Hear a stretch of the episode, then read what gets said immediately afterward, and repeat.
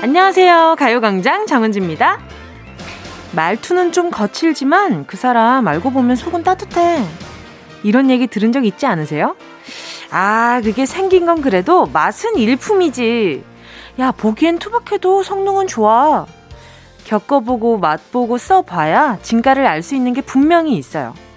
그런데요, 기왕이면 겉보기에나 듣기에도 좋은 게 진짜 좋은 거 아니에요?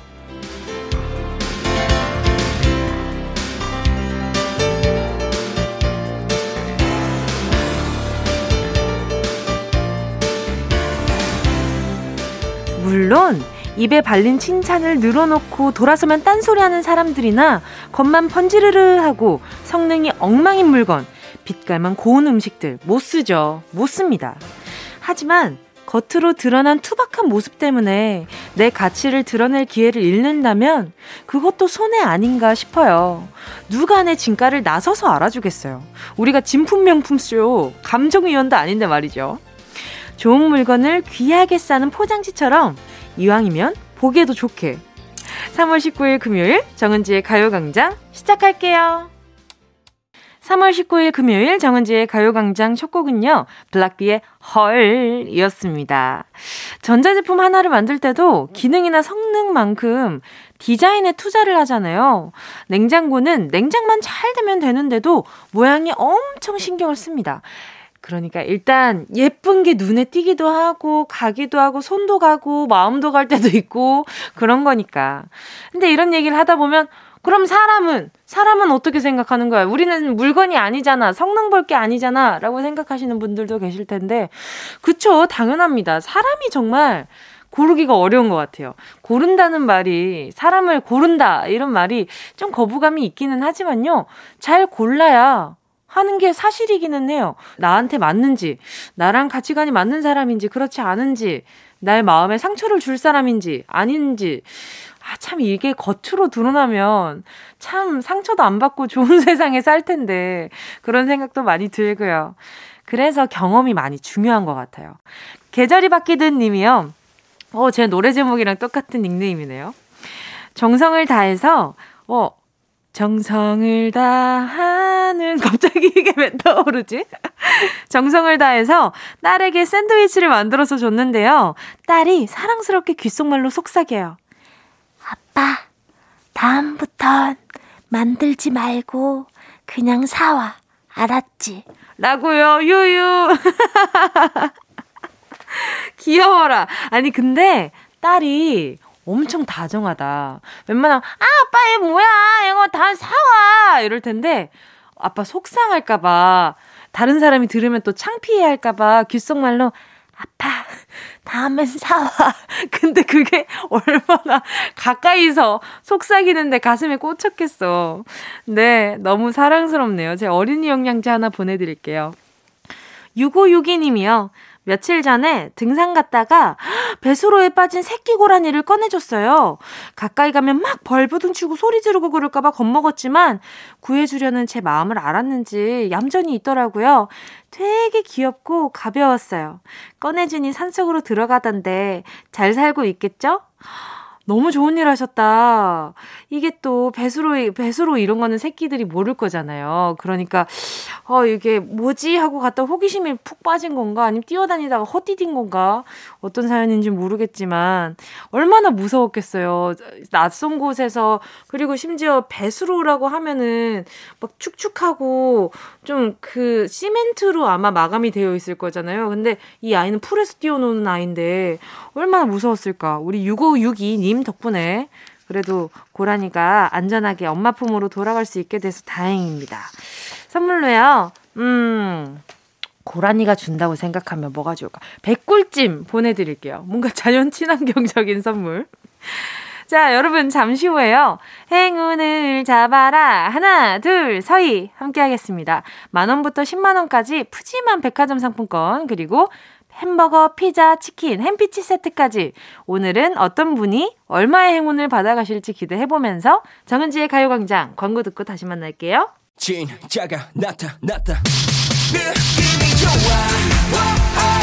진짜가 나타났다. Really, really good.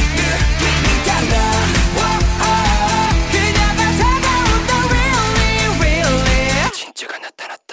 정은지의 가요광장 함께하면 얼마나 좋은지 KBS 쿨 FM 정은지의 가요광장입니다. 1201님이요. 옷들을 버리려고 정리 중인데요. 아까워서 박스에 넣었다 뺐다를 반복 중입니다. 절대 반지처럼 옷들이 저를 쉽게 놔주지 않네요. 그러길 10분째 남편이 마침 쉬는 날이라 저를 보면서 한마디 하네요. 안 들어간다. 이 말 한마디에 애정 깊은 옷 2박스를 버렸어요. 아, 왜 언젠가 다시 맞을 수도 있는 거잖아요. 남편분 너무했다. 저도 그 버리려고 하는 옷들이 있잖아요. 그런 옷들을 지금은 안 입지만 언젠간 꼭 입을 것 같고 또 이게 또 새로 놔준 게 언젠가 또 살 때 그때 또 돈이 드니까 그러면 내가 지금 버려서 또 돈을 쓰느니 내가 품고 있을까? 이런 생각들이 든단 말이에요. 근데 올해 몇 번 입었지? 라는 생각을 해봤을 때 안 입은 옷들이에요. 생각해보면. 근데 또 마음의 일말에 안 입은 옷이야. 그래 버리자 하는데 그래도 혹시 모르잖아. 이게 한 옷 가지고 한 5번을 고민하니까 옷 정리할 때는 웬만하면 냉정한 사람 옆에 한 사람씩 있어줘야 돼요. 이거 보다가 야 이거 너 안 입어. 야 이거 버려. 아니야 너한테 안 어울려 버려. 근데 안 어울리는 옷들도 솔직히 모르잖아. 언젠가 어울릴 수도 있는 거잖아요. 그런 생각을 하니까 저도 약간 제 물건에 미련이 많은 스타일이라 저도 엄청 오래 걸렸을 거예요. 근데 남편분 안 들어간다 이 5글자로 이렇게 2박스를 정리해버릴 정도면 약간 상처 입었을 것 같으니까 스포츠 크림과 메디핑 세트 하나 보내드릴게요. 가을 하늘님이요. 초사 우리 딸 앉았다 일어서면 에구 이제 나도 늙었나 보다 하는데 아이고야 빵 터져서 양보를 꼬집어 늘려줬네요. 아이들이 있어야 웃을 일이 있네요. 웃음 우리 가을 하늘님이 요런 말 많이 하시나 보다. 아이고 나도 이제 늙었나 보다 이러시는데 만약에 우리 가을 하늘님이 30대나 40대신데 70대 할머니가 옆에서 지나가고 계시다고 생각을 해봐요. 그러면 아이고 아직도 젊은데 이렇게 항상 사람은 상대적이니까 근데 그렇다고 해서 가을 하늘님이 안 힘들다는 건 아니지만 그럴 때 있잖아요. 어른들이랑 있으면 내가 갑자기 기운이 솟아나고 엄청 아기가 된 것 같은 기분이 들 때가 있어요. 저도 평상시에 동생들이 많은 곳에 있으면 왠지 내가 뭔가 나이가 조금 더 훨씬 많이 얼마 차이도 안 나지만 훨씬 많이 든 기분인데 어른들이 선배들이 많은 곳에 가면 제가 갑자기 없던 힘이 솟아납니다. 선배님 그 제가 할게요. 이렇게 뭔가 깨발랄하게 되니까 그럴 때마다 이게 느껴지는 체력도 상대적이다. 이런 생각이 들 때가 많거든요. 아무튼 가을하늘님 따님 얘기하다가 요까지 흘러갔네요. 우리 가을하늘님 위해서요. 스포츠 크림과 매디핑 세트 보내드릴게요. 9482님이요. 저희 집이 6녀 1남 7남매 집이거든요. 근데 반려견 초롱이가 새끼를 낳았는데요. 7마리를 낳았어요. 신기하게 6남 1녀. 더 신기한 건요. 아기 강아지 낳느라 고생한 초롱이도 6녀 1남 7남매 중 하나였거든요. 성비는 뭐 이래저래 반대지만 신기한 탄생이죠. 축하해주세요. 우와 짱이다. 우리 여기 이 집은 럭키세븐이 엄청 많네요. 좋은 일만 많이 생기려나? 근데 저는 이 문자 보면서 초롱이가 새끼 낳은 것도 너무 축하하지만 6녀 1남 집에서 이 1남은 얼마나 고생을 하면서 자랐을까라는 마음에 측은지심이 더 많이 생기는데 9482님 제가 봤을 때 지금 이렇게 다 같이 7마리야 라고 기뻐해 주시는 거 보니까 많이 안 괴롭히셨겠죠? 일말의 기대를 한번 가져보고요. 축하드리는 의미로 살균 소독제 세트 하나 보내드릴게요. 7075님이요. 뷰티샵을 3년째 운영 중이에요. 항상 가게 오픈을 가요광장과 함께 시작하고 있어요. 요즘은 조금 조용하긴 하지만 초심을 잃지 않고 열심히 해보려고 합니다. 응원해주세요. 반갑습니다. 저희가 또 뷰티에 또 관심이 많거든요. 근데 어떤 쪽의 뷰티인지 모르겠지만 이제 또 날씨도 좋아지고 이러니까 또 외모에 관심이 많이 가기도 하고요. 더 갖고 와야 되는데 라는 조바심이 좀 들기도 하고요. 손님이 더 많이 생기길 바라겠습니다. 자, 선물은 계실 때 좀 쓰시라고 백꿀찜 하나 보내드릴게요. 여러분의 소중한 문자와 신청곡 계속해서 기다리고 있겠습니다. 가요광장에서 함께 듣고 싶은 노래 문자로 보내주세요. 소중하게 챙겨놓고 매일매일 틀어드릴게요. 짧은 문자 50원, 긴 문자 100원 드는 샵8910 콩과 마이케이는 무료입니다. 자, 그럼 노래 듣고요. 행운을 잡아라. 하나, 둘, 서희 함께 할게요. 0707님의 신청곡이에요. 박진영, 선미의 When We Disco. 원하는 대로 아틀리사.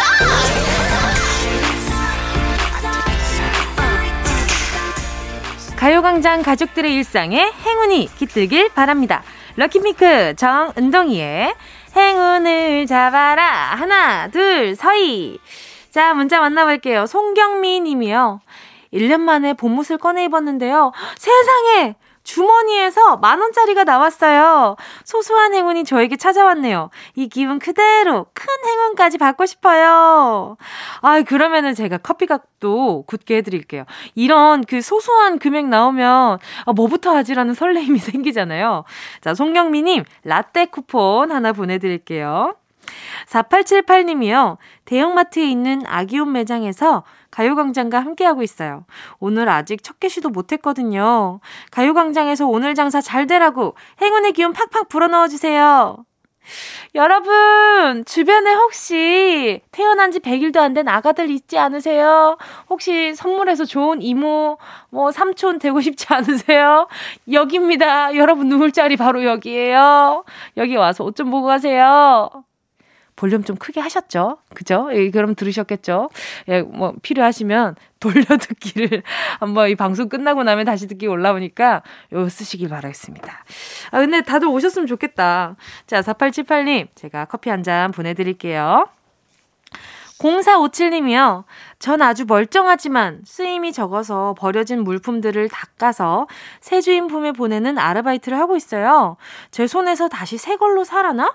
새 주인을 찾아가는 물품들을 보면서 보람을 느낀답니다. 근데 요즘은 미세먼지도 심한데다 먼지 쌓인 물품들을 닦고 있자니 좀 힘이 드네요. 그래도 힘내서 닦으라고 은지 씨가 행운 좀 주세요. 바로 전화 연결해볼게요. 여보세요? 네, 안녕하세요, 은지씨.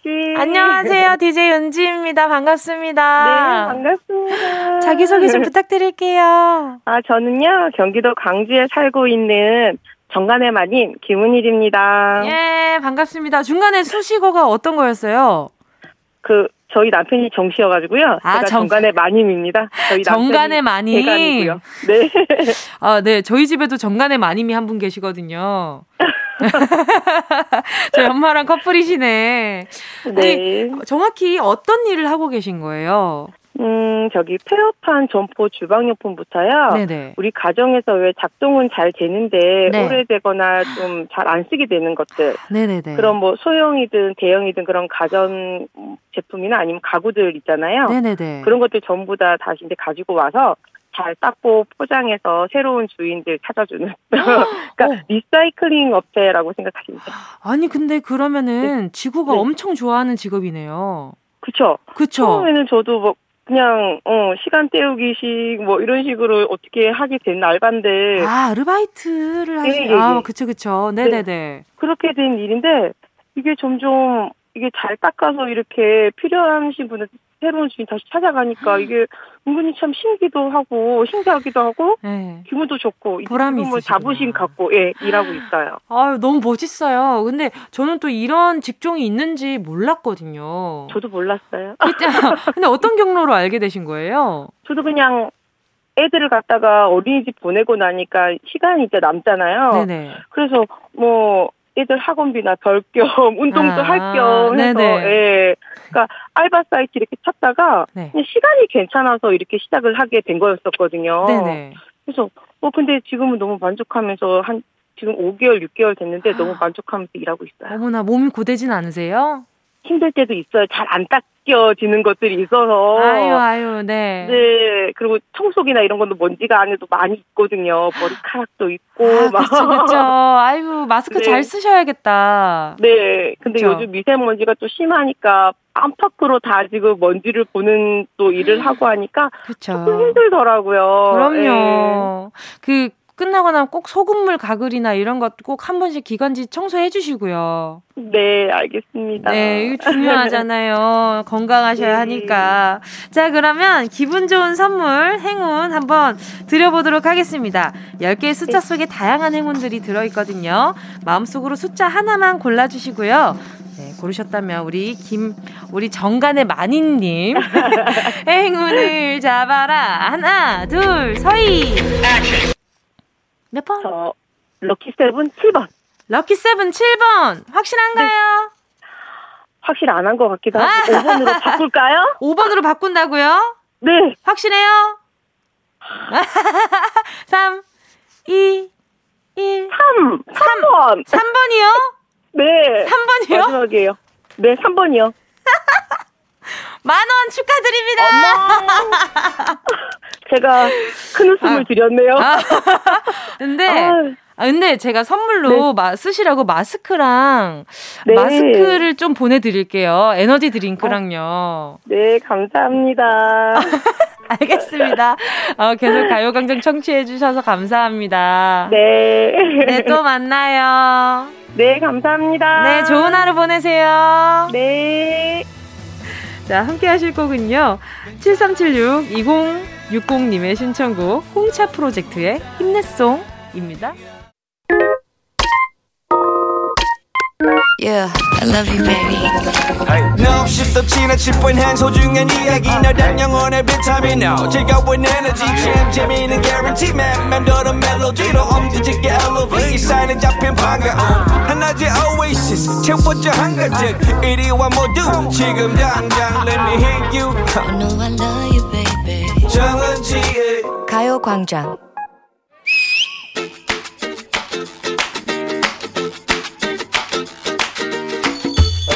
아우 맛없어. 아 그니까 난데없이 왜 도시락은 싸워서 먹으라고 강요야. 오랜만에 학교 다닐 때 먹던 도시락 생각나서 그랬잖아. 너 초등학교 다닐 때 생각해봐.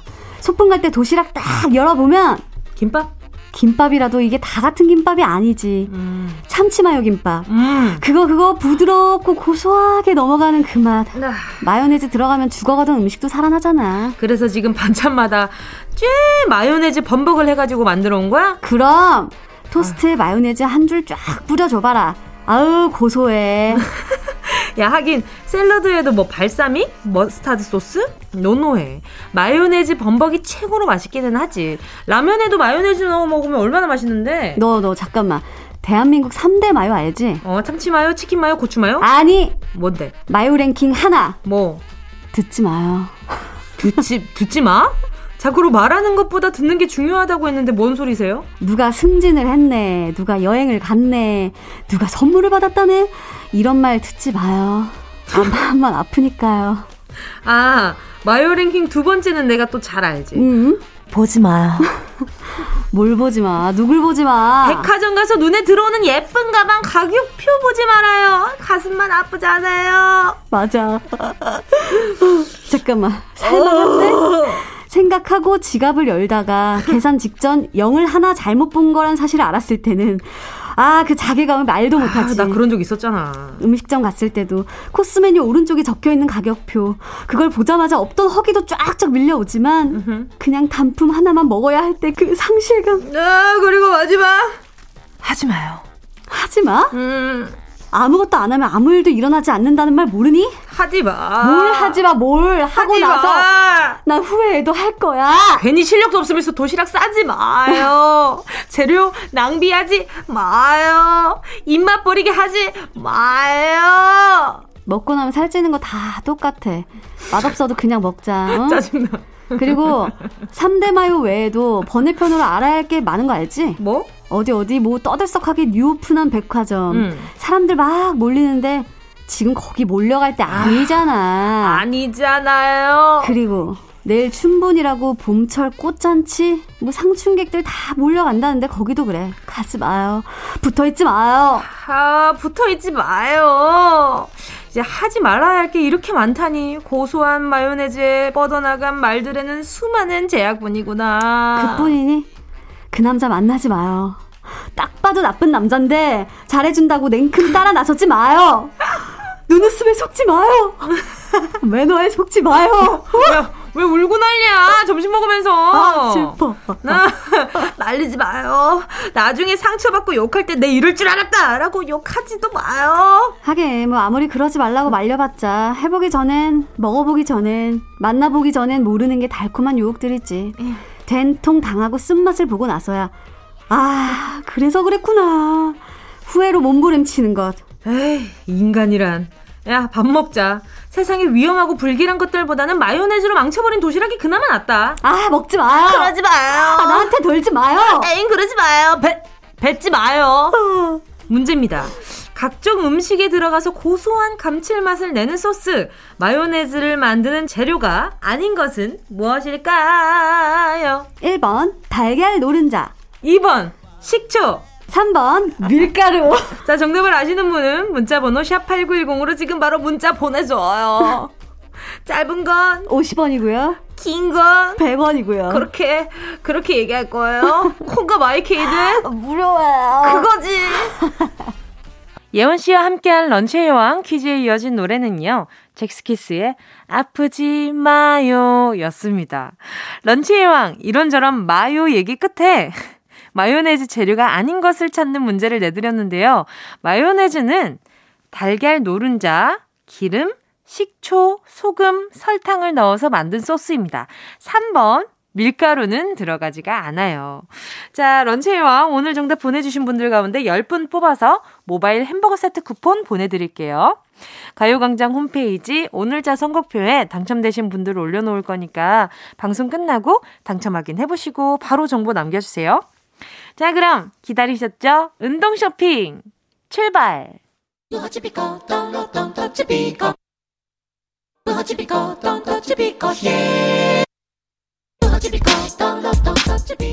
꼭 필요한 분에게 가서 잘 쓰여라. 선물을 분양하는 마음으로 함께합니다. 운동 쇼핑! 오늘의 선물은요, 프로틴 음료입니다. 우리 몸에 필요한 주요 3대 영양소, 탄수화물, 단백질, 지방이잖아요. 그중에 단백질은 우리 몸 자체를 구성하는 중요한 영양분인데요, 생선, 고기, 닭가슴살 이런 거 끼니마다 먹기가 보통 힘든 게 아니잖아요. 그래서 보조식품의 도움을 좀 받기도 하는데요, 식단 관리하면서 운동하면서 요 고단백 음료 하나 드셔보세요. 풍부한 단백질 성분과 함께 비타민, 미네랄 성분도 함유되어 있는 아니 좋을 수 없는 고단백 음료, 요거 제가 도움드릴 수 있다는 말씀입니다. 단백질 음료 한 박스 넉넉하게 드릴게요. 노래 듣는 동안 5분 뽑을게요. 샵8910, 짧은 건 50원, 긴 건 100원, 콩과 마이케이는 무료입니다. 순식간에 치고 빠지는 운동 쇼핑 함께 하신 곡은요, 현아의 I'm Not Cool 이었습니다. 오늘의 선물은 프로틴 음료였는데요, 운동을 하고 나서 이 허기 그대로 굶으면 살 빠지겠지? 이런 생각은 경기도 오산입니다. 아이, 경기도 오산. 이거는 제가 한 거 아니에요. 작가님이 시킨 거예요. 자, 아무튼 무리한 근육에 단백질을 채워줘야 이 찢어진 근육을 그 단백질을 채워주면서 내 근육이 이렇게 탄탄하게 만들어지는 거거든요. 먹고 운동하고 채우고 마음에 꼭 새기시길 바라요. 자, 오늘 운동 쇼핑 선물 받으실 분들 가요광장 인터넷 홈페이지 오늘자 선곡표에 올려놓겠습니다. 방송 끝나고 확인 꼭 해주시고요. 선물방에 정보 반드시 남겨주셔야 됩니다. 그래야 선물 받으실 수가 있어요. 문종국 님이요. 오늘 봄날 기운 좀 내려고 빨간색 옷을 꺼내 입었어요. 점심에 친구와 주꾸미 볶음을 먹는데 대뜸 친구가 빨갛게 양념된 주꾸미를 보고 네 친구들도 오늘 단체로 빨간 옷 입었다며 놀렸습니다. 분했지만 반박할 수 없어 더 슬펐습니다. 왜요? 왜 반박할 수가 없어요. 그 양념된 색깔이 그냥 비슷하다는 거지. 우리 주꾸미가 비슷하다는 말 절대 아니었을 거예요. 알겠죠? 우리 문종국님, 아유, 기분 좀 내려고 했는데 친구 때문에 괜히 속상하셨겠네. 그러면 제가 선물로다가 뭘 보내줘야 우리 주꾸미 선생님한테 잘 어울리는 선물이 될까? 안경 교환권 하나 보내드릴게요. 하나 보내드리겠습니다. 우리 종국님, 아자아자 화이팅! 자, 9440님이요. 제가 더 나쁘다고요? 자, 9440님이요. 제 친구 2명이 감정이 상한 일이 있어서 사이가 틀어졌어요. 근데 둘 다 매일 저녁 저한테 전화해서 그렇게 하소연을 하네요. 저 혼자 중간에서 어떻게 해야 할지 모르겠어요. 너무 난감해요. 도와주세요. 아, 이땐 진짜 애매해. 이럴 때는 3자대면 해야 돼요. 저는 3자대면을 주선하는 편입니다. 그래서 그냥 차라리 만나서 이렇게 감정이 상한 일이 있어요. 근데 이게 엄청 격해가지고 아무 말도 못하는 순간이 있는데 그게 아니라 조금 지나고 나면 어느 순간에 이 둘이서 얘기해야 될 포인트가 와요. 그럼 이 중간 입장에서는 더 이상 얘기를 전하기가 어려울 때가 있어요. 그래서 아 근데 내가 이렇게 계속 얘기를 하다 보면 솔직히 내가 지금 양쪽 입장을 다 들어봤는데 이제는 만나서 이야기할 때가 온 것 같아. 만나서 이야기하는 게 어때? 라고 얘기를 하는 게 좋을 것 같아요. 저는 강추입니다. 근데 이렇게 했을 때도 해결이 안 되는 관계잖아요. 그럼 조금 시간을 가져야 되는 관계인 것 같아. 저는 제 경험상 그랬어요. 일단 9440님 아마 그 3자 되면 하는 그 자리가 제일 어렵기는 할 테지만 그 산을 넘고 나면 이 둘이 알아서 풀어야 될 문제가 있는 거예요. 분명히. 그 둘이서 감정이 상했는데 우리 9440님이 되려 중간에서 힘든 게 저는 조금 마음이 속상해서 그래요. 우리 9440님 제가 선물로 그 친구들이 막 전화해서 그럴 때 씹으시라고 곤약 쫀디기 하나 보내드릴게요. 윤이나 님이요. 떡볶이 해먹으려고 딸에게 멸치 손질을 부탁했더니 죄다 망가뜨려놔서 쓸 수가 없더라고요. 그렇게 딸에게 왜 마이너스의 손이라는 별명이 있는지 깨닫고 떡볶이는 다음에 사 먹기로 했답니다. 그런데 혹시 마이너스의 손 그거 절 닮은 건 아니겠죠?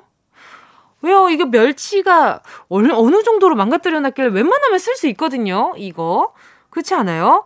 바사삭 바사삭 해놓지 않는 이상 그래도 좀 쓸 수 있을 텐데 이렇게 체에 담아가지고 육수 우려낼 수 있었을 텐데 아무튼 우리 윤이나님 약간 마이너스의 손 기질이 있으신가 봐요. 그러니까 이렇게 날 닮았나? 이런 생각이 드신 것 같은데 한번 모녀끼리 잘 한번 헤쳐나가 보시라고 에너지 드링크 보내드릴게요. 자, 5967님이요. 매일 라디오만 듣다가 처음으로 사연 보내봐요. 이제 92일 된 아들을 키우는 애기 엄마입니다. 애기가 은지 씨 목소리를 들으면 소리를 지르고 활짝 웃어요. 톤이 너무 좋은가 봐요. 또 문자 번호가 저희 집 엄마 집 비밀번호랑 같아서 머리에 딱 남더라고요. 절대 안 잊어버릴 것 같아요. 디오의 괜찮아도 괜찮아 신청해요. 어휴, 집 주소까지 안 알려주셔서 천만다행이다. 무슨 비밀번호를 여기서 알려주세요. 하기사, 이 대한민국에 집이 얼마나 많은데 이 집 아무튼 자 우리 5967님 그리고 아이가 제 목소리 들으면 소리 지르고 기분 좋아한다 그러니까 혹시 태교를 제 목소리로 하셨나라는 이렇게 살짝의 기대도 들고요. 감사합니다. 아가야 예쁘게 잘 크렴. 양심 없게 누나라고 할 뻔했네. 이모가 많이 아끼는 마음으로 라디오 할게요. 자, 5967님께요. 제가 선물로 핸드크림 하나 보내드릴게요. 자, 그럼 5967님의 신청곡도 바로 들려드릴게요. 디오의 괜찮아도 괜찮아. 어디야 지금 뭐해 나랑 라디오 들으러 갈래 나른한 점심에 잠깐이면 돼 하던 일 잠시 멈추고 12시에 나와 같이 들을래 정은지의 가요광장 정은지의 가요광장 함께하고 계십니다. 금요일 어회월사 오늘 함께하는 날이잖아요. 오늘도 최강성규, 강성규 아나운서 나왔고요. 오늘부터 고정 멤버로 이분이 함께합니다. 강성규 아나운서를 위협하는 KBS의 겁없는 막내 박지원 아나운서 오늘부터 함께할 두 분의 케미 기대해 주시고요. 2부 끝곡 들려드릴게요. 0032님의 신청곡입니다. 에이티즈의 불놀이야.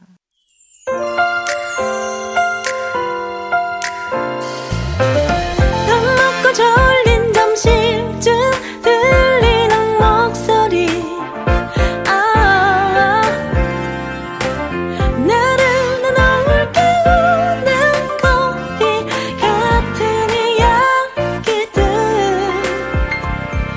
눈을 떠요 그대여 같이 정은지의 가요광장. KBS 쿨 FM 정은지의 가요광장 금요일 3부 볼빨간 사춘기의 프리지아로 문 활짝 열었습니다. 3176님의 신청곡이었는데요. 오후에 출근하는 저는 조금 서두르면 가능할 것 같아 출근 시간을 쪼개어 꽃 도매시장에 다녀왔어요. 프리지아 두 묶음을 사서 함께 일하는 분들과 친구, 이웃 10분께 꽃을 나누고 남은 한 단만 식탁에 꽂았네요. 몽글몽글 귀여운 꽃 덕분에 기분 좋게 금요일을 시작합니다. 지치는 금요일 저의 엔돌핀이 되어주시는 은지씨에게도 싱그러운 기운을 전합니다. 볼빨간 사춘기의 프리지아 신청합니다. 이 사진도 같이 보내주셨거든요. 근데 노란 프리지아 옆에 이렇게 꽃봉우리도 보이고요. 꽃망울이 이렇게 아직 피지 않은 게 있어요. 그래서 보는데 제 마음도 같이 좀 싱그러워지는 것 같아요. 너무 예쁘다, 색깔. 어떻게 저런 색깔을 자연적으로 낼 수가 있지? 너무 예쁘네요. 감사합니다. 저까지 지금 봄을 봤어요. 봄이 확 왔어요, 제 마음에. 기분이 너무 좋네요. 3176님께 선물로 달달한 라떼 한 잔 보내드릴게요. 감사합니다. 기분이 확 좋아졌어요. 자, 여러분 잠시 후에요. 어떻게 회사까지 사랑하겠어. 월급을 사랑하는 거지. 돈벌이의 애환을 나누는 시간 어회월사.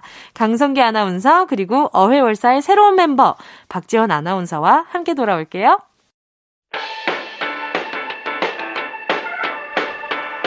이 라디오 그냥 듣기나 깜짝마요 18910 대목원 50원 긴건 100원이고요 자기 위에 무릎을 베고 누워서 KBS 같이 들어볼까요 가요광장 정은지의 가요광장.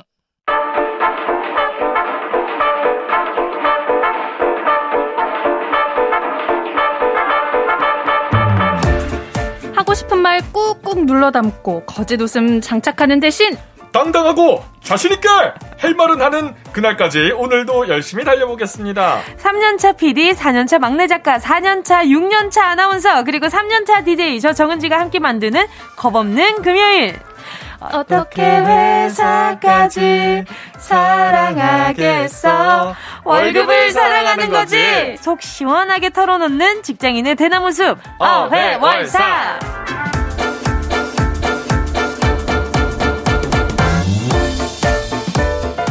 어딘가 짠한 선배 당당하지 않고 지금 당당하지 않고 땅땅한 선배 강성규 아나운서 어서 오세요. 네, 안녕하세요. 게스트를 이렇게 조롱한다고? 땅땅하고.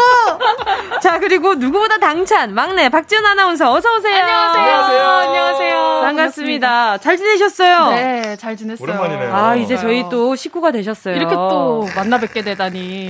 그러니까요. 이제 매주 보니까 별로 그렇게 설렘 없을 거. 설렘 없이 만날 것 같아요. 왠지 더 부담되네요. 왜요? 아니 그때는 그냥 한 번 보고 말 건데 뭐 그냥, 그냥 놀다 가지 뭐 네. 재밌게 하다 가지 뭐 아무 말 하고 가지 뭐 했는데 이제 매주 뵈야 하는 거잖아요. 계속 그 마음으로 오시면 됩니다. 네. 조심스러워지네요. 네. 그럼요. 계속 그 마음으로 그냥 놀다 가지 뭐 하고 오시면 돼요. 네, 알겠습니다. 저희 그렇게 막 빡빡한 사람 아니에요. 선배 눈초리가 좀 무서워지네요. 아니요. 오신 김에 제대로 좀 정식적으로 인사를 한번 해주세요. 정식 인사요. 네. 여러분 잘 부탁드립니다. KBS 아나운서 박지원입니다. 화이팅! 아니 제 왼쪽에 아나운서 두 분이 계시니까 딕션에 조금 더 신경을 써야 될 것 같고 무슨 소리예요? 막 더욱더 꼭꼭 씹어서 이야기해야 할 것 같고 그러네요. 쭈꾸미 아니고 쭈꾸미. 그쵸. 또 1, 2부 또 함께 들어주셨구나. 네. 감사합니다. 안 그래도 그 쭈꾸미를 갑자기 했던 게 강성규 아나운서 때문이었어요. 그렇죠. 저도 그게 느껴졌어요. 강성규 아나운서가 전 방송할 때 제가 한번 물어봤죠. 쭈꾸미가 아니라 주꾸미예요. 한번 물어본 적이 있었거든요. 그래서 정정을 하시더라고. 맞아요. 와. 예, 주꾸미라서 강성규 아나운서가 절대 생각난 게 아니라 그 뭔지 알죠. 그 에피소드 때문인가. 해산물에 자꾸 제 생각하지 마요. 네, 안 돼요. 아니 저희 거의 한 달 만에 지금 또 근데 박지원 아나운서와 함께하게 됐잖아요. 네. 앞으로 이렇게 이 말 각오는 어떤 각오로 오셨는지 오늘은. 앞으로도 저는 당당하게, 땅땅하게 선배 잡고. 좋아요. 직장인들을 대변하는. 너무 좋습니다. 당당하게. 그날도 엄청 가겠습니다. 대변 잘해주고 가셨잖아요. 그러니까 저희가 이렇게 다시 또 이렇게 뵙게 된 게 아닌가. 감사합니다. 네. 자, 최강성규, 박지원 아나운서와 함께하는 어회월사. 어떻게 회사까지. 아, 이거 적응이 안 돼. 긴장하라고. 근데 노래 부르는 게 리더십이 있어요, 목소리에. 그래서 이 키를 따라가게 돼. 어떻게 회사까지. 이거 칭찬 아닌데? 아. 느꼈어? 노래는 살짝 선임자가 나은데? 아, 그래? 아, 그래요? 성우 은지가 나은데, 노래는. 그게... 저를 따라오세요. 아, 밖에서 지금 손가락질이 들어왔어요, 지금. 아! 그러지 말래. 나빴대. 노래는. 아니, 그러니까 부족한데. 저를 따라오세요. 따라갈게요. 아, 따라오세요. 선창해주세요. 선창해주세요. 잠깐만. 시작. 어떻게 회사까지. 그게 한음이라고요? 하겠어. 월급을 사랑하는 거지. 자, 노래 듣고 본격적으로 시작하겠습니다. 함께 하실 곡은요, 장재인의 느낌 굿. KBS 쿨 FM 정은지의 가요광장. 어떻게 회사까지 사랑하겠어. 월급을 사랑하는 거지. 어회월사. 강성규, 박지원 아나운서와 함께하고 있습니다. 오늘도 어회월사의 코너 속의 코너 챗바퀴 사운드 시작해보겠습니다. 빨간 꽃 노란 꽃 꽃밭 가득 피어도 하얀 나비꽃 나비 담장 위에 날아도 우리 삶의 리얼한 현장 소리를 전해드립니다. 챗바퀴 사운드. 여러분의 참여로 점점 몸집을 키워나가고 있는 코너죠. 네. 챗바퀴 사운드. 생생한 삶의 소리를 같이 들어보고 이야기 나누는 시간입니다. 네, 거창한 소리가 아니어도 괜찮습니다. 컴퓨터 키보드 소리, 커피 내리는 소리, 멋지게 프리젠테이션 하는 소리도 좋습니다. 식당, 카페, 병원, 뭐 치과, 다양한 일터의 소리 기다리고 있는데요. 생생한 육아의 현장, 집안일의 현장 소리도 보내주세요. 네, 챗바퀴 사운드. 참여하실 방법 알려드리겠습니다. 네. 가요광장 카카오톡 채널 추가 먼저 해주시고요. 가요광장 채널 들어오시면 이 소식란이 있습니다. 챗바퀴 사운드 참여 안내 거기서 보실 수 있는데요. 안내 방법 그대로 톡으로 음성 메시지 보내주시기만 하면 됩니다. 그런데 다른 사람 목소리 녹음할 땐 꼭 허락 받아주셔야 되는 거 알죠? 불법 네. 도청 안 됩니다. 불법. 오늘도 불법이 아니라 불법이라는 걸 인지하고 넘어가겠습니다. 알겠습니다. 아, 성규 씨, 챗바퀴 사운드 선물 소개해 주세요. 오늘도 역시 배 터질 때까지 드시라고 치킨 8마리 준비되어 있습니다. 오, 야, 너무 좋네요. 치킨 8마리라 챗바퀴 사운드. 긴장하라고. 언제 들어올지 모른다. 오늘 들어볼 현장의 소리는 뭔가요? 오늘 챗바퀴 쌈! 이렇게 하는 거죠? 그렇죠. 복지시설의 영양사님이 직접 녹음해서 보내주신 소리입니다. 양배추 채 써는 소리부터 개수대 청소, 국 옮기는 소리까지 들어있다고 하는데요. 자, 함께 들어보시죠.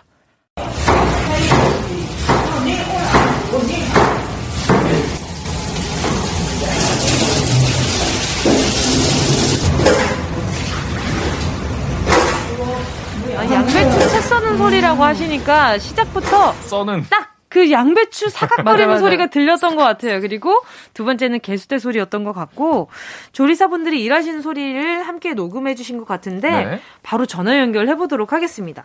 여보세요? 네, 여보세요? 안녕하세요. 반갑습니다. DJ 정은지입니다. 네, 안녕하세요. 반갑습니다. 반갑습니다. 자기소개 좀 부탁드릴게요. 네, 저는 사회복지시설에서 영양사로 근무하고 있는 김미영이라고 합니다. 반갑습니다. 안녕하세요. 지금 옆에 안녕하세요. 강성규, 박지원 아나운서도 함께하고 있거든요. 인사 나눠주세요. 안녕하세요. 반갑습니다. 네. 반갑습니다. 방금 소리는 어떤 소리였나요? 저희 이제 급식소 안에서 양배추 채 썰고 저희 이제 개수대 청소하고 저희가 동별로 나눠서 가기 때문에 큰 회전솥에다 국을 끓이거든요. 아, 네네네. 그거를 이제 소분하는 소리였거든요. 이게 또 급식실 특유의 그 울림이 있어요. 맞아요. 맞아요. 아니, 그럼 영양사로 근무하신 지는 얼마나 되신 거예요? 지금 직장에 온 지는 1년 조금 안 됐는데, 이전에 경력이랑 다 하면 한 10년 정도 되거든요. 와, 엄청 오래되셨네요. 그럼 지금이 점심시간이라 딱 바쁜 시간 아닌가요? 괜찮으세요? 통화는요? 저희가 이제 직원 식사 나가는 시간이라 여기 계시는 분들 나가는 식사 시간이 조금 차이가 있어가지고 중간에 텀이 잠깐 생겨서 괜찮아요. 아유, 감사합니다. 다행이다. 와중에. 아, 평소에 가요광장 자주 들으셨어요? 저도 매일 들어요. 가끔 오프닝을 좀 놓칠 때도 있긴 한데. 아하. 그러니까 무조건 틀어놓고 있으니까 사무실에서. 감사합니다. 감사합니다. 이렇게 매일 듣게 되는 매력 중에 하나를 말씀해 주신다면 어떤 게 있을까요? 아, 우리 뭉디의 긍정적인 힘이죠. 네. 저한테 그런 힘이 있다니. 방금 알았어요. 감사합니다. 이게 네, 영양사라고 하면 보통 뭐 요리를 한다고 생각을 하시는데 사실 직접 요리를 하는 건 아니잖아요. 맞아요. 조리하시는 분들이 보통 조리를 하시고 저희가 조리 쪽에 직접 투여되진 않거든요. 그럼 어떤 일이 주로 있어요? 보통 이제 식단도 짜고 발주도 하고 이제 물건 들어오면 검수도 하고요. 네. 물건 받는 것 때문에 입찰하는 것도 있어서 그거 서류도 하고 뭐 위생 교육도 하고 영양 교육도 하고 저희 선생님들 또 근무랑 이런 거 관리도 좀 해야 되거든요. 바쁘시더라고요. 진짜 일이 많으시네요. 네. 그런데 지금 복지시설에서 일을 하고 계신다고 하셨잖아요. 그럼 식사하시는 네네. 분들의 연령대가 정말 다양할 것 같은데 주로 어떤 분들이 드시나요? 저희가 조금 다양하게 있는데 연령대가 20대부터 한 90 넘으신 분까지 진짜 다양해요. 정말 다양해요. 입맛이 그냥 입맛이 다 다른 연령대죠. 그러니까요. 그러면은 식단 짜기가 쉽지 않으실 것 같아요.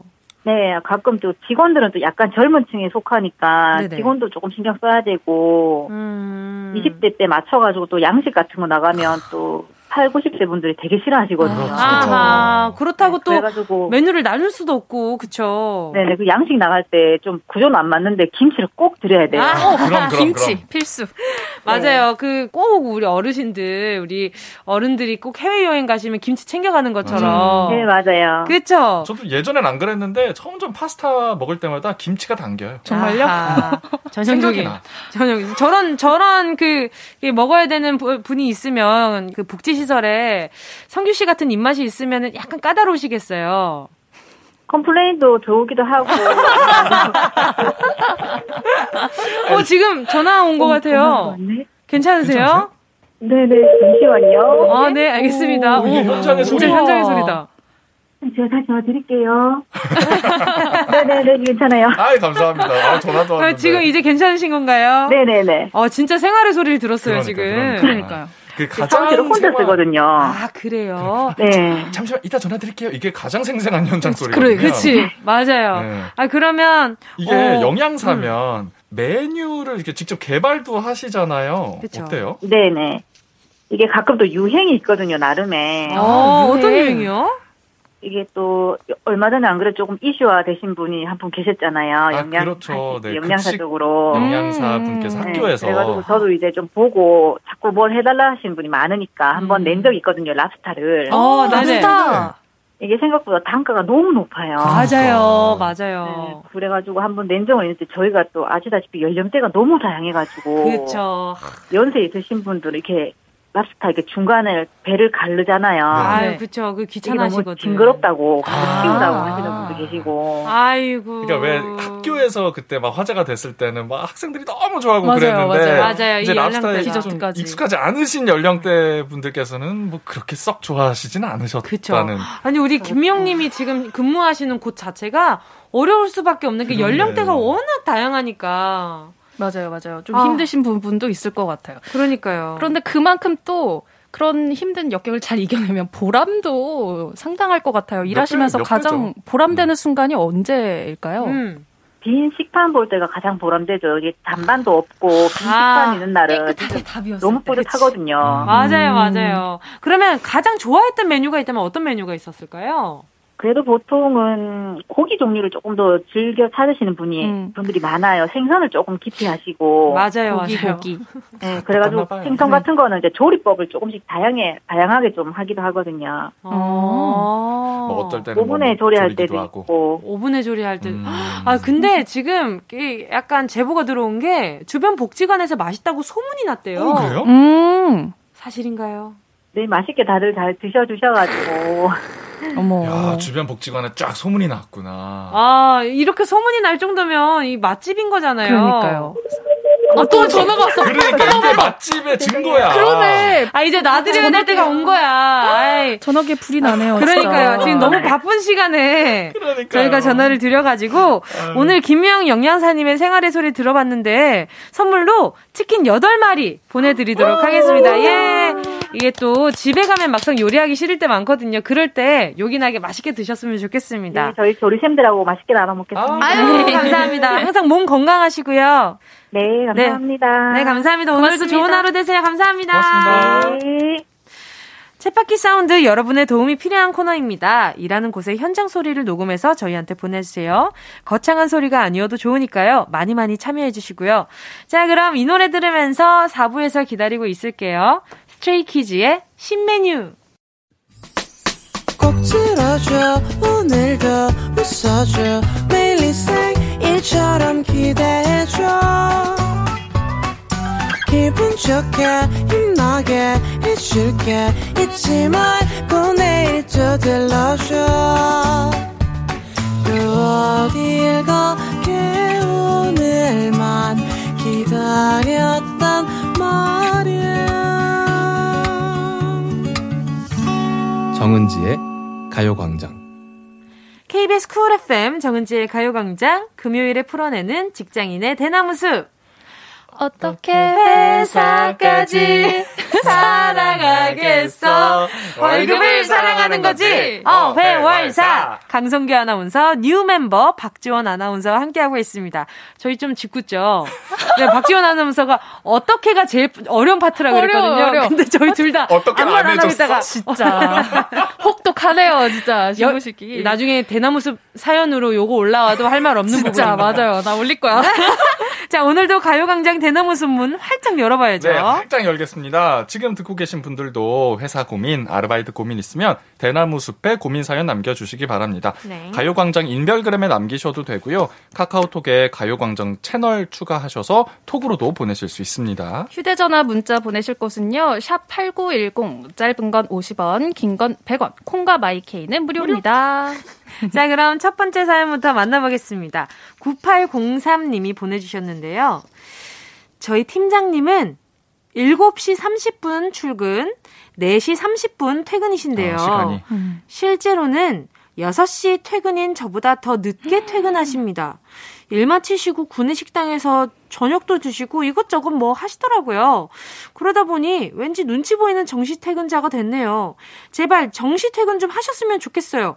도대체 집이 왜 그렇게 싫으신 겁니까? 결혼하셨나? 뭐 그럴 수도 있고 아니면은 뭐 어머니 아버지랑 싸웠을 수도 있고 뭐 이거 이유야 다양하겠지만 팀장님이... 저는 이거는 정말 솜털처럼 가벼운 사연이지 않나. 저도 그런 생각이 들었어요. 라는 생각이 들었어요. 퇴근하세요. 그냥 가면 되잖아요. 그냥 하세요. 가야 돼. 아니, 근데 제가 봤을 때는 이렇게 일을 열심히 하는 분 밑에 있으면 좀 이런 고민이 생길 수밖에 없는 게 팀장님은 아마 그러니까 4시 30분이 정식 퇴근인데 마음속에서는 6시 정도가 정시 퇴근이라고 생각을 하고 계실 거예요. 팀장님께서. 네. 그러니까 그럴 수 있죠. 일부러 일을 더 늦게 하지 않으려고 출근을 일찍 하는 거지. 7시 반에. 원래 일을 많이 하고 좋아하시는 분이기 때문에 이분은 뭐 퇴근하세요 해도 퇴근 안 하실 겁니다. 그렇죠. 본인의 생활 패턴이지. 네. 이건 그 팀장님의 생활 패턴인데 뭐 후배되는 입장으로서 눈치가 보이지. 눈치 보여. 눈치야 당연히 보이겠지만 보이지. 눈치가 중요해요? 내 퇴근 시간이 중요해요? 나는 내 퇴근 시간이 중요하다고 봐. 네, 퇴근하세요. 그럼요. 그러면 5시 영화를 예매해서 드릴까요? 팀장님한테? 그것도 나쁘지 않은데? 아니, 팀장님 가서 영화라도 좀 보세요. 퇴근 시간이시잖아요. 근데 딱 봤더니 5시 반, 환불하게. 나는 이 시간에 퇴근하지 않나. 아니, 그러면 이 영화 보고 싶었던 건데 같이 볼 텐가? 같이 볼 의향이 있습니까? 부작용이 있다. 이거 안 되겠다. 이거 부작용이 있다. 그러니까 딱 1인만. 같이 1인, 받을 1인용, 거 아니면. 1인용. 근데 이제 다른 영화표. 저는 이 영화 보고 싶어서. 다른 영화다. 저는 예매했고. 뭐가 됐든 복잡해. 그냥 퇴근하세요. 퇴근해야 돼. 자, 퇴근하겠습니다. 네. 그래요. 처음에 어렵지. 맞아요. 몇 번은 괜찮단 말이에요. 괜찮습니다. 자, 돈 받은 만큼 일하시는 게 베스트입니다. 받은 만큼. 그래. 맞아, 내가 받은 만큼. 특히 받은 만큼이라고 했을 때 양심에 찔리는 분들 종종 있을 거예요. 원로도 있죠. 월급 루팡. 맞아요. 월급 루팡. 루팡도 있죠. 맞아요. 네. 또 다음 사연은요. 네, 9388님이요. 새로 들어온 후배한테 제 꿀 노하우까지 전수하면서 분명 하나부터 10까지 다 알려줬는데요. 상사 앞에 가면 제가 아무것도 안 알려줬다고 해서 어머나. 저만 불려가서 눈물이 핑 돌 정도로 혼났습니다. 아니 자기가 이해를 못했으면 다시 알려달라고 하지. 제 앞에선 뭐 쉽네요 이래놓고 저만 나쁜 선배 만드네요. 이건 따로 시간 가져야 돼. 이거 어떡해요. 야 이건 못 참아. 이건 못 참아. 이건 못 참아. 이건 얘기해야 합니다. 그리고 나는 그러면 이 이후로는 녹음할게. 나중에 다시 들어봐. 하고 알려줄 것 매주 같아. 맞아, 맞아. 그치. 녹음은 필수예요. 그러니까 불법 도청 안 되니까. 맞아. 아, 이거 나중에 혹시나 까먹을까봐 그러니까, 녹음으로 알려줄게. 그렇죠. 녹음을 켤게. 하고 누르고, 이렇게 막 알려주고, 저 이런 거 배운 적 없는데요? 이러면, 몇 월 몇 시, 몇 분경, 몇 월 며칠, 몇 분경 너한테 이걸 알려주었는데, 정말 배우지 않았니? 그리고 눈을 부릅뜨고 얘기를 해야죠. 그러면 이제 들이대야지. 아니 문서로 그냥 딱. 문서로 적어주는 문서. 것도 전 좋은 것 같아요. 이게 많은 분들이 그렇게 하시잖아요. 뭐 인수인계를 아예 그냥 인수인계서 해서 문서로 주고 이게 좀 수고스럽지만 어떻게 합니까? 날 지키기 위해서는 수고 좀 해야지. 좀 확실한 방법. 네, 아 근데 네. 이렇게 상사 앞에만 가면 이렇게 뭔가 태세 전환되는 사람들이 너무 웃긴다 얘. 그러니까 얘 너무 얘 웃긴다. 뭐야? 그래놓고 뭐 이게 9388님이 막 친절하게 알려주니까 뭐 쉽네요. 쉽기는 뭐가 쉬워. 내가 너를 막 쉬운 게 뭔지 보여줘. 쉽게 넘어지는 게 뭔지 보여줘. 선배님들 무서워. 부들부들한다. 그러니까 눈물이 핑 돌죠. 네, 한번 좀 이건 얘기해야 합니다. 9388님 당 떨어지시죠. 제가 따뜻한 핫초코 한 잔 보내드릴게요. 화이팅하자고. 힘내요. 그래요. 다음 사연은요. 그리다 1025님, 저희 회사 사장님은요, 화장실 전등이 사람 없는데 켜져 있거나 밥 먹으러 갈 때 모니터를 안 끄고 가는 사람이 있으면 그 다음날 아침 회의 시간에 전기 아끼자라는 주제로 1시간 이상 말씀을 하시거든요. 근데요, 사장실에 들어가면요, 이 분수형 가습기, 여기저기 공기청정기, 조명 등 LED 어항, 히터까지 아이고야. 전기 돌아가는 소리 아주 가득합니다. 저희 회사 전기 반 이상을 쓰는 사장님 어떻게 하는 거예요? 이거? 어떻게 해요? 여기? 아, 잘못됐네. 근데 문제는 이 돈 사장님이 내니까. 그치? 사장님, 뭐 사장님이 뭐 돈 내, 회장님이 있으면 회장님이 내시겠지만. 네. 아, 그래도 너무 내로란물 있잖아요. 나는 되고 너넨 안 돼. 이건 좀 너무 심한 거 아니에요? 그치? 진짜? 뭐 어쩌겠어. 1025님도. LED 어항 하나 가져오세요. 좋다. 물고기 하나 키우자 우리도. 그러면 자네 지금 나랑 똑같은 LED 어항을 가져온 겐가? 어머 저랑 취미가 같으시네요. 어머, 사장님. 그러면 오늘 끝나고 물고기 잡으러 가세요. 낚시 한번 하러 갈까? 아, 이것도 부작용이. 같이 물고기 친구들 만나러 가세요.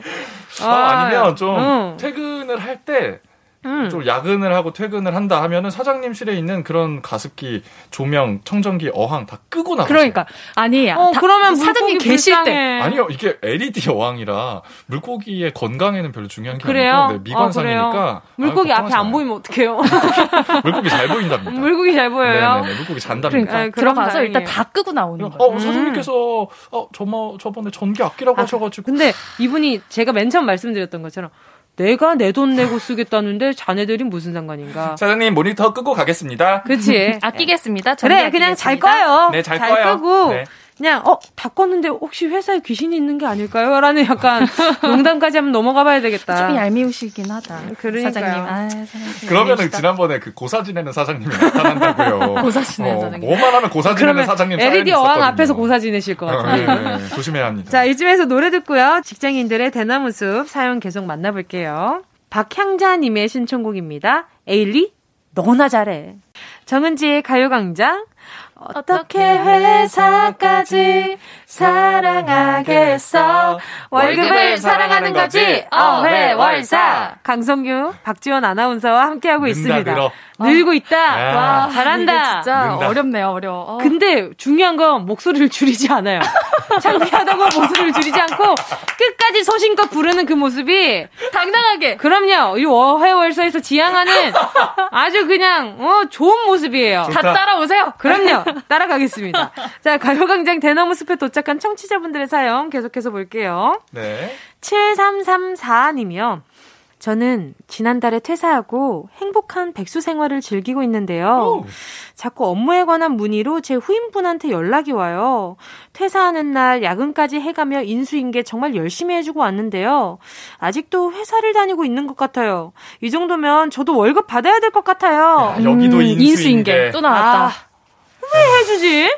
근데 이렇게 퇴사를 하신 분한테도 연락을 하나요? 많이 해요. 아, 진짜요? 네네네. 혹시 이거 아는 사람이 없으니까. 이거 핑크빛 뭐 이런 거 아니에요? 아, 이런 거 이런 박지원 아나운서 로맨스 이런 거 아니야?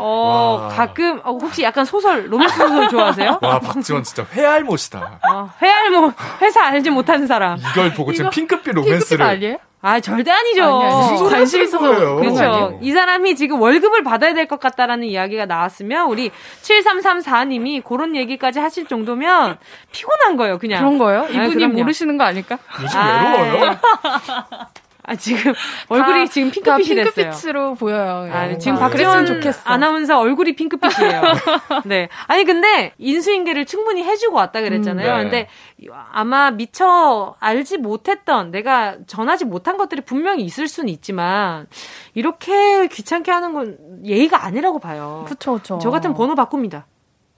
저는 차단합니다. 네, 차단 아니면 번호 바꿔. 왜냐면 인수인계도 업무예요. 그럼요. 제 업무는 일단 계약이 끝났기 때문에 뭐 그간의 정도 있고 뭐 좀 몇 가지 것들 더 이게 알려줄 수는 있지만 정 없어. 후임한테 정이 왜 생깁니까? 이게 좀 이 정도 연락 왔으면 이제는 책임을 다 하셨다고 봐도 돼요. 저희 이야기를 하는 거지. 저 죄송한데 저 퇴사했고요.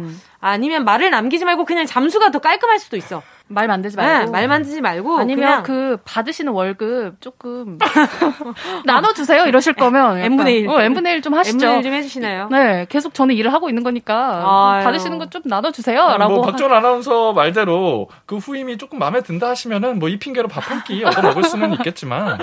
네네. 저 같으면 그 정도로 불쾌함을 나타내면 좋겠다. 소고기. 그러니까. 그렇게 하다 보면 또 뭔가 이렇게 있고 그러지 않을까. 지원이가 요즘 외로운가 봐요. 그러니까. 제가 봤을 때 다른 직원분들한테 물어보시는 게 좋을 것 같아요. 라고 하나 남겨놓고, 그리고 이제 그 뒤로는 답장을 안 해주시는 게 정신건강에 좋을 것 같아요. 충분히 하셨습니다. 네. 네. 다음 사연 볼게요. 쩡콩0805님이요. 같이 일하는 직원이 퇴근길에 태워준다고 하길래 그 직원 차를 같이 타게 됐어요.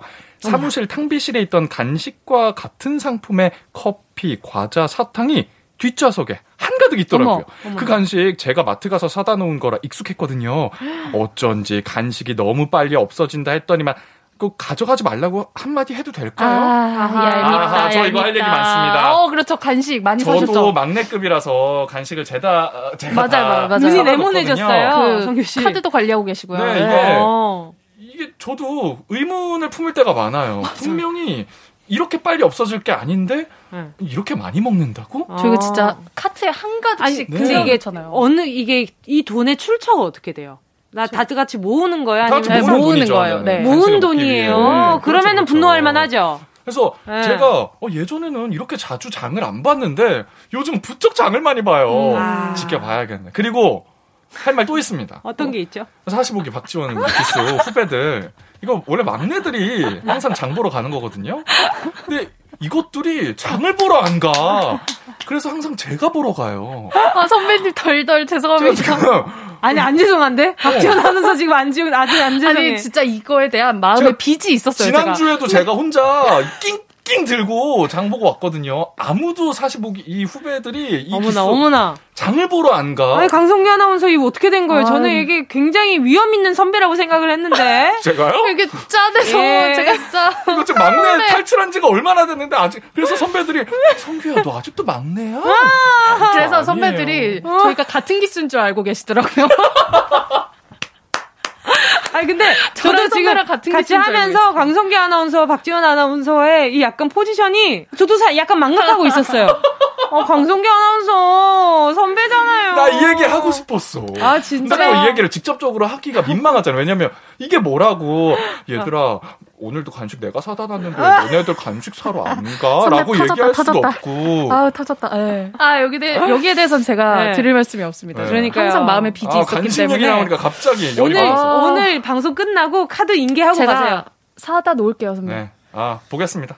근데 또 안 주고 갈 것 같아. 하신 사람이 해야지 뭐. 0805님. 제가 그러니까 답답해서 안 되겠어요. 그 과자 종류를 보니까 선배 취향이 좀. 그래. 열받아. 삐처리 해주세요, 지금부터. 제가 사다 놓겠습니다. 네, 죄송합니다. 내가 사다 놓은 것도 지금 메뉴가 마음에 안 든다 그러는 거예요? 근데 0805님의 문자를 마무리를 해보자면. 그렇죠. 저는 이거를 뭐 공금으로 이렇게 진행을 하는 거면 한마디 해도 좋을 것 같고. 공금이죠. 예, 예, 예. 좀 적당히 가세요. 언급하세요. 네, 언급하세요. 지난번에 제가 장봐놓은 거랑 메뉴가 되게 비슷하네요. 이렇게만 해도 아실 거예요. 근데 약간 좀 태워준다 그래서 탔는데 보고 뭐야? 이렇게 되면은 약간 민망할 수 있으니까. 아니면 이 직원분도 한번 사러 가셔야 될 것 같아요. 장 보러 가셔야 될 것 같아요. 같이 가자, 지원아. 그러니까 같이 갈까요? 갑시다. 네. 자, 오늘 사연 소개된 분들께 선물 보내드립니다. 가요광장 홈페이지 선곡표 게시판 확인 꼭 해주시고요. 금요일에 풀어내는 직장인의 대나무숲 오늘도 어느새 마칠 시간이 다가왔습니다. 벌써요. 박지원 아나운서 오늘 정식 멤버로 첫 시간이었잖아요. 네네. 어떠셨어요? 방금 관식 얘기 때문에 지금 너무 정신이 혼미하네. 아니 두 분 공통점을 알아냈어요. 왜 이렇게 얼굴이 잘 빨개져요? 아, 지원이도 그렇구나. 네, 두 분 다 핑크빛이에요 지금. 서로 담화를 한 번씩 해가지고. 맨날 놀림 받거든요. 얼굴 빨개진다고. 네. 아, 박지원 그러네요. 아나운서도 엄청 빨개지죠. 동지가 생겼네요. 드러나요 다. 심지어 얼굴에. 눈동자도 빨개지세요. 충혈됐어요? 충혈됐어요. 이게 첫 시간이 쉽지 않네요. 첫 번째 시간인데. 이게 정식 멤버는 이런 거군요. 네, 매주, 노래도 연습해 오시고요. 네, 혹독하게 제가 지금 훈련 받고. 네, 다음 주에 확인하면 되는 거잖아요. 네, 그렇죠, 이제 그렇죠. 과자를 확인했어요. 누가 샀는지. 세상에. 세상에를. 기대해 주십시오. 기대하도록 하겠습니다. 자, 그럼요. 조은별님의 신청곡, 이한철의 슈퍼스타. 여기 갑자기 장 보다가 슈퍼스타 들으니까 그 슈퍼가 생각이 나네요. 열받아. 자, 이한철의 슈퍼스타 들려드릴게요. 최강성규, 강성규 아나운서, 박지원 아나운서, 오늘도 감사했습니다. 안녕히 가세요. 안녕히 계세요. 정은지의 가요광장에서 준비한 3월 선물입니다.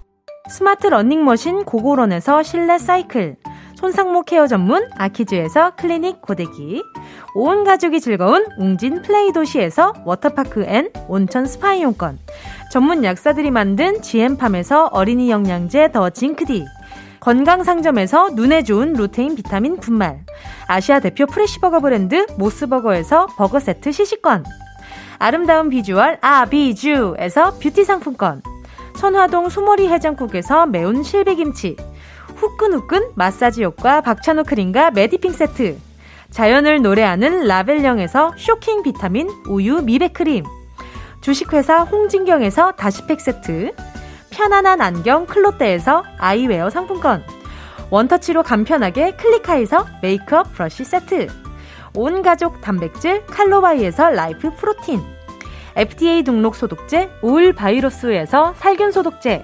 건강간식 자연공유에서 저칼로리 곤약 쫀득이, 피부를 연구합니다 라피엘랩스에서 수분크림 세트, 프리미엄 웰빙 간식 간식여왕에서 맛있고 건강한 수제 초콜릿, 스킨케어 브랜드 파멘코에서 스푼 토너 크림 세트, 우먼 웰니스 브랜드 라엘에서 여성용품, 무명상회에서 환절기 목건강 지키는 엄마 백꿀찜, 향균을 더한 핸드크림 이로운지에서 핸드크림, 대한민국 양념치킨 처갓집에서 치킨 상품권을 드립니다. 다 가져가세요. 꼭 꼭꼭 3월 19일 금요일 KBS 쿨 FM 정은지의 가요광장 오늘도 벌써 마칠 시간입니다. 오늘 끝곡으로요. 6111님의 신청곡 들을게요. 곽진원, 김필, 윤종신의 지친하루. 여러분, 우린 내일 12시에 다시 만나요.